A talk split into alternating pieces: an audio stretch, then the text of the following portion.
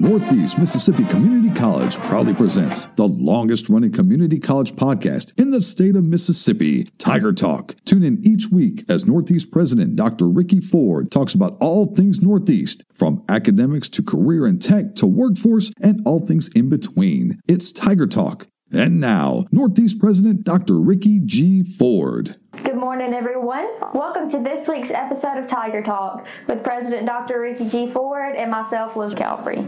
We are so excited to share with you all of the great things going on at Northeast Mississippi Community College. President Ford, how are you today? Doing great, doing great, Liz. Good to see you. Good to see you. We got a busy week ahead. We got a lot to talk about. So, starting off, I think this is something that's really interesting, and it's something different that sets our English department off from a lot of others. Is we have the Writing Center. Can you explain to us what the Writing Center is and how it benefits our students?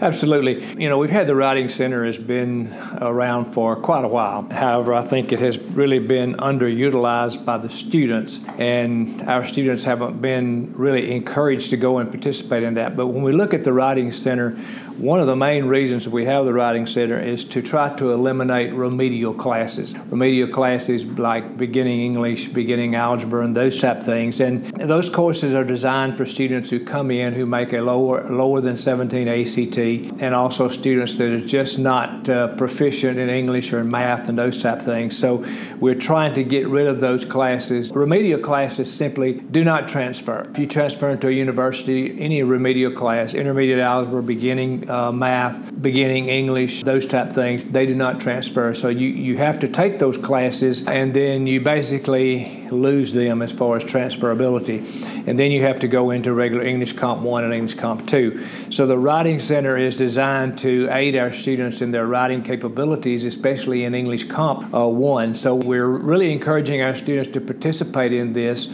so they won't have to take the beginning English. So we have put, placed students within English Comp 1, regardless of their ACT score. We've eliminated that, that ACT requirement and placed them in English Comp 1. And then kind of monitor those students very closely as they go along and then, it, and then recommend they go to the, uh, the Writing Center and a lot of them have. And then the uh, success rates, which meaning those students who've scored a C or higher, has improved uh, drastically. So it's proven to be very successful. We went up from in 2020 we were at 46% pass rate for developmental students who completed English Comp 1. Now after the Writing Center has been implemented and we've encouraged those students to do that, the developmental success rates have jumped up to 70.5%. So we're excited about what the Writing Center is doing. Ms. Uh, Patty Sasser is leading that, and of course we have other uh, English instructors that get involved and volunteer their time also. But it's something that's an aid to help students get through English Comp 1 and not have to develop, deal with taking remedial classes. So it's, it's proven a success, and we're, we're going to continue with it. And that's what, if you are a student debating whether or not going to like a university or going to a community college, or a parent of a student that's debating whether sending your child straight to a university or community college first, as someone who's been to both, you don't get this kind of one on one help at a university. You know, when you go to university, you go to these schools with such large numbers, you're not getting this one on one time to make sure that you're doing good in your classes and that you are prepared and I think that's one of the reasons many people may not know.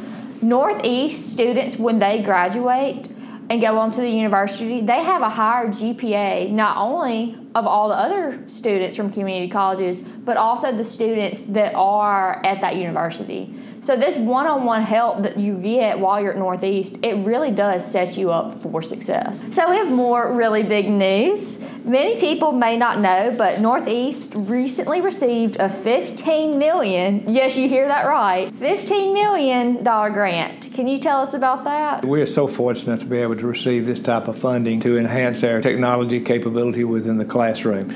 And one of the areas that, that we really wanted to move forward with was the XR, which is AVVR, augmented virtual reality. And this brings a whole new uh, game plan as far as instruction in the classroom. It really brings on the metaverse into the, the instruction uh, arena. And it's one of the, the biggest and most significant technology grants that we've ever received. And as I said, it helps us to, to expand our use of technology in teaching and learning. It's going to also put us, like I said, put us in the middle of using the, uh, the metaverse, making it available to our students, making it available to our employees. And it's all about digital transformation and being able to enhance our students to the level where they're going to be able to be competitive once they leave here and go into uh, the, the workforce. A little bit of history here Eon Reality is a California based organization. It's already established itself as one of the premier companies for preparing students for the growing AR, VR, XR uh, marketplace. And, and like I said, one of the things it does, it prepares our students for that ever changing workforce that's, that's being created out there through, through technology. So, this is going to make our students even up their game as far as being able to perform at a high level once they graduate here. So, they're going to be very sought after uh, by companies, by industries, by education industries, simply because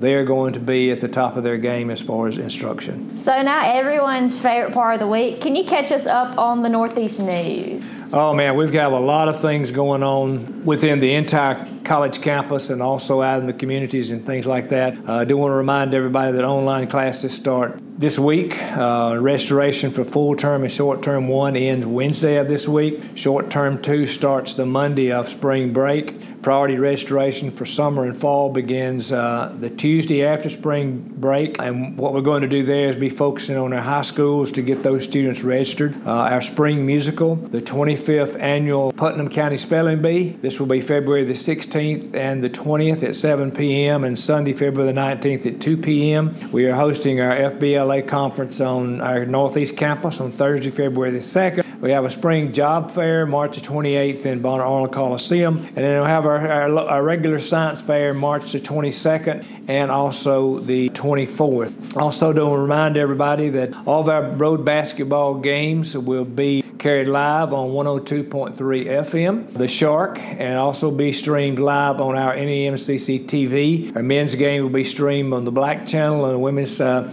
games on the Gold Channel. So there's a lot of things going on in February because this is a transition from uh, basketball is finishing up with playoffs, and then baseball and softball, golf and tennis will all be starting in uh, February and March. So it's kind of a run over there. Our PR department, our sports information department, is going to be covered up basically because there's so many activities going on there. So we invite everybody to come out to uh, basketball games. Uh, check our website to see when the schedule is. Again, I, I want to remind everybody that we're, we're very busy working with the college trying to unify the online payment system, the ID system, and the door access system and streamline all three functions into one function with our student ID. So the five residence halls will be the first door spot on the new system, and eventually all of our door entrances to our buildings will have uh, ID access. So in order to do that, you would have to have uh, an up-to-date current ID to get inside uh, our facilities. This is for safety